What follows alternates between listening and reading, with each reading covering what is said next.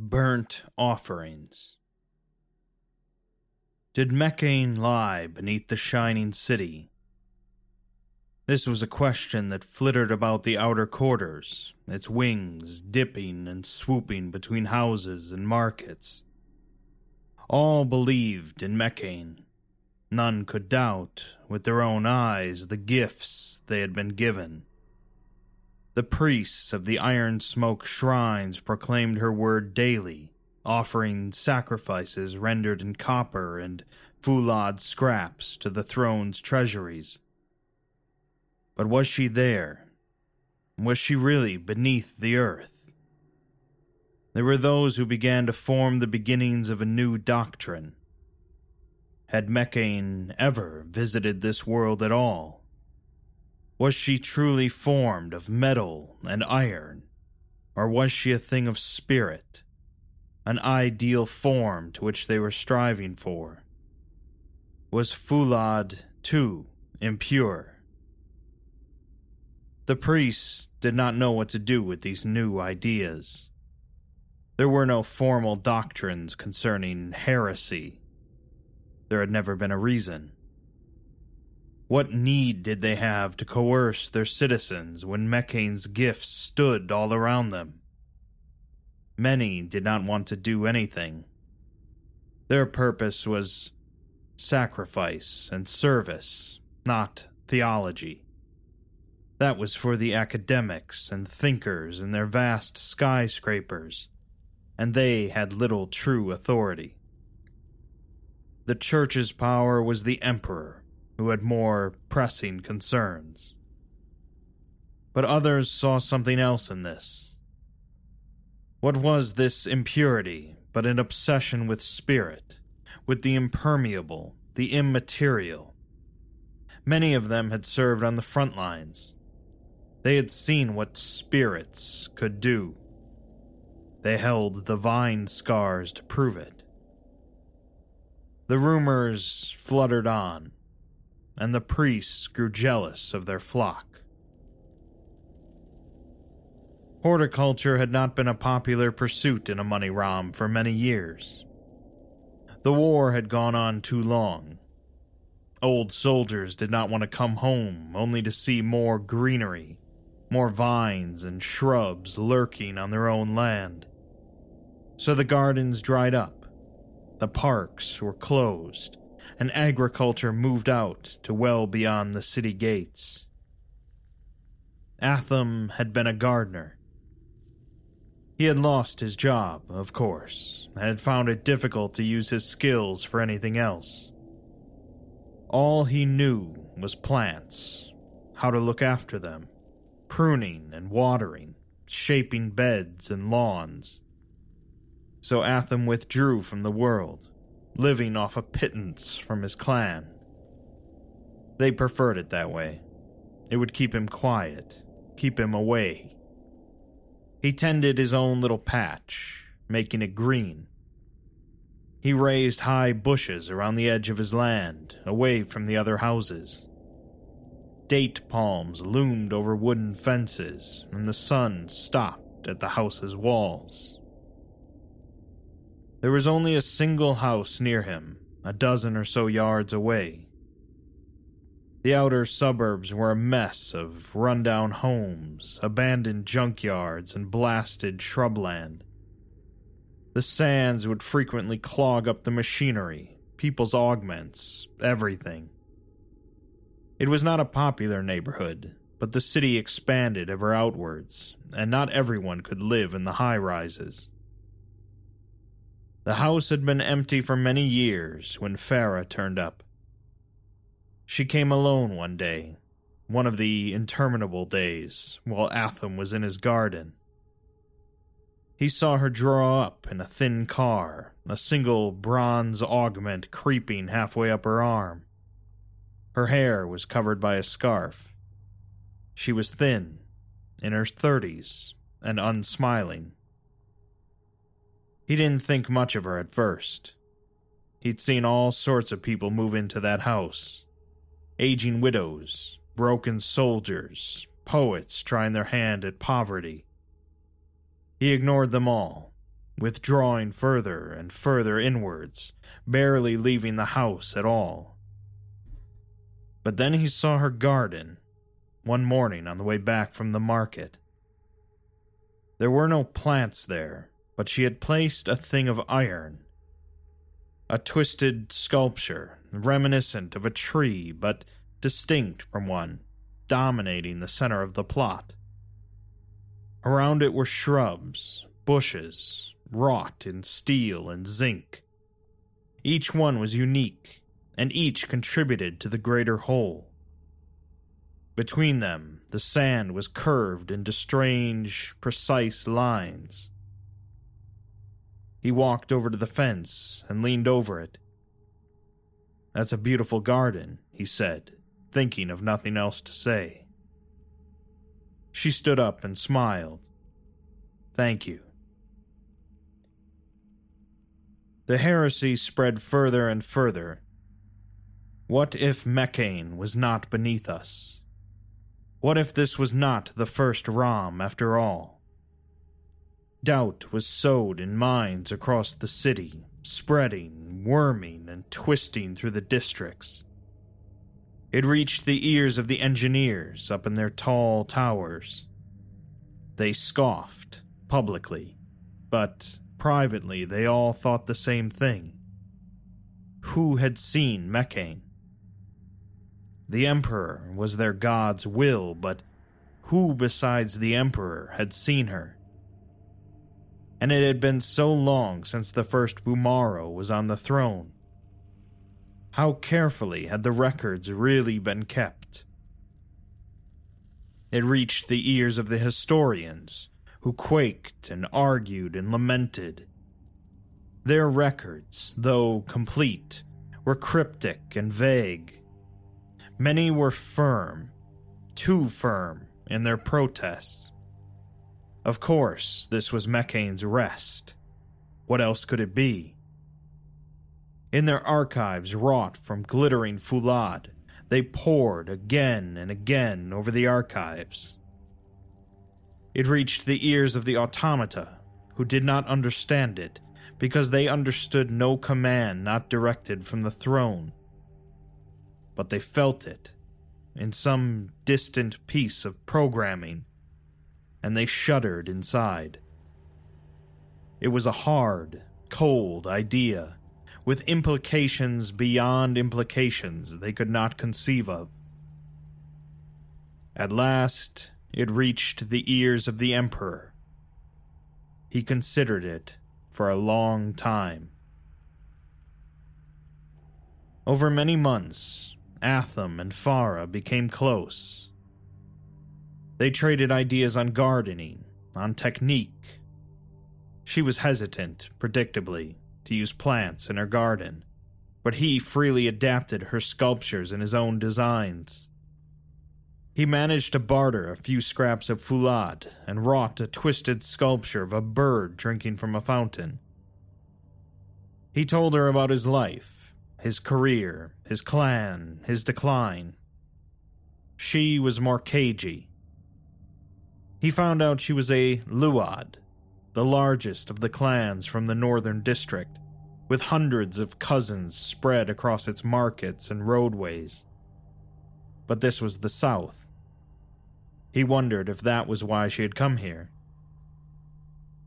Sooner or later, they got into rhythms and patterns of their own. She would always start the morning with a boiled egg, bread, and coffee, that strange drink from the Empire's southern reaches. He started coming over before starting the day, chatting about the news, the weather. She, in her turn, would often lounge in his dining room each evening as he prepared dishes of chickpeas, flatbread, and spice from far distant archipelagos. The one benefit of living on the city's outskirts was the view. The sunset burnt, carving and cutting away into the desert, the heat rising from the daytime sand they would sit in one garden or another and watch it. He'd cut down his high bushes, and the light flooded in, lapping at his crumbling walls. Then, one night, he saw something moving through her window. The Emperor was bored, because he was always bored. He had been bored for centuries. He could barely tell which Bumaro he was anymore. They were all composites, interlocking mechanisms with only minor alterations. He sat on his throne, staring up at the riot of color on the ceiling. Craftsmen from across Africa and Asia had been employed in its design. It was timeless, supposedly. The augurs predicted that the remembrance of it would be ingrained and scattered to the wind and that it would be millennia before a new empire, possessing only half a memory, would make a palace to compare. But the Emperor knew this was wrong, because that would mean Amoni-Ram would fall, and it would never fall. He stretched upon his throne, idly, and considered heresy. It would provide a brief diversion. He should be angry. He could see in his mind, in the first Bumaro's memories, the face of Mekhane. She gazed down upon him. She shone with pale light. She gave him a metal leg and carved the throne he sat on. Then she sank, slowly, into the sands, leaving only the Fulad behind. It was true. He knew it was true. But he was not Bumaro. Oh, he tried. They all tried. They drank each other's memories every day, trying harder and harder to align themselves with the imperial ideal. But he, and he alone, with his fist plugged into the endlessness of ancestry, knew that it could never be. There was too much there. Too much humanity. What had happened on that day in the sands? The memories looked like a mummer's stage, too perfect, too clean. Were they real? Were they imagined? Had they been placed there afterwards? How many centuries had passed? Why was it all so fragmented? The Emperor sighed again and signaled to a guard to fetch his generals. It would not do. The cult of the broken god functioned on the Emperor's power, and without the cult, there was just Fulad. and anyone could wield Fulad. None of them understood what it was to be an emperor. He wondered if the barbarian kings, his sworn Daevite and Nalkin foes, were the only people in the world who could understand him. All reality was meant to emanate forward from his person, infusing everything, but it always felt the other way around like the people, had an iron grip on him, making him a tyrant or a saint in a strange dance with their true desires. His general arrived. His mask was silver and steel. The Emperor spoke a few words, and his spears slid forth. Farah was napping in a chair in his dining room waiting for the meal to finish cooking. Atham was staring out of the window at the thing moving behind the light. It was large, shapeless. He couldn't properly make it out. But it was alive and moving, passing to and fro in the window. He grimaced and tightened his grip on the saucepan. He left by the front door and slowly, carefully made his way across to her house. The door was unlocked. But why wouldn't it be in an area as remote as this? he entered the kitchen and crept over to the hallway door. Slowly, he pushed it open. There was nothing on the other side, only a dark room with doors leading off it. Atham began to feel foolish. What if it was only nothing? Just a shade his feverish mind had. A clatter from upstairs. Atham swore beneath his breath. He held the pan aloft and walked up, trembling, until. A vine was there, a huge and powerful vine. It was swaying, matching his movements. Other vines were creeping across the ceiling and turned in his direction as he moved upwards. A strange, low hissing could be heard. Stop! Farah was standing at the top of the stairs, tears streaming down her cheeks. The vines let out an almighty hiss before diving downwards, smashing through the floor. Atham was knocked back, choking on dust. Brushing it out of his eyes, he leapt down and looked around. Farah was standing there, mercifully unhurt, her back to the wall, edging away from the huge, dark hole that had sprung up in her carpet. The heresy had reached Atham as well. It reached everyone. He did not know what to think of it. It went against everything he was taught, but then he was a gardener. His very purpose was now against everything he'd been taught. The city shined with electricity. It heaved with Fulad, squeezing into the small places, extruding into the desert. It was like an open wound. But there were no open wounds, were there? One man's wound was another's perfection, a balm for the body, soothing the spirit through the sensation of metal on skin. Farah was, of course, a Daevite.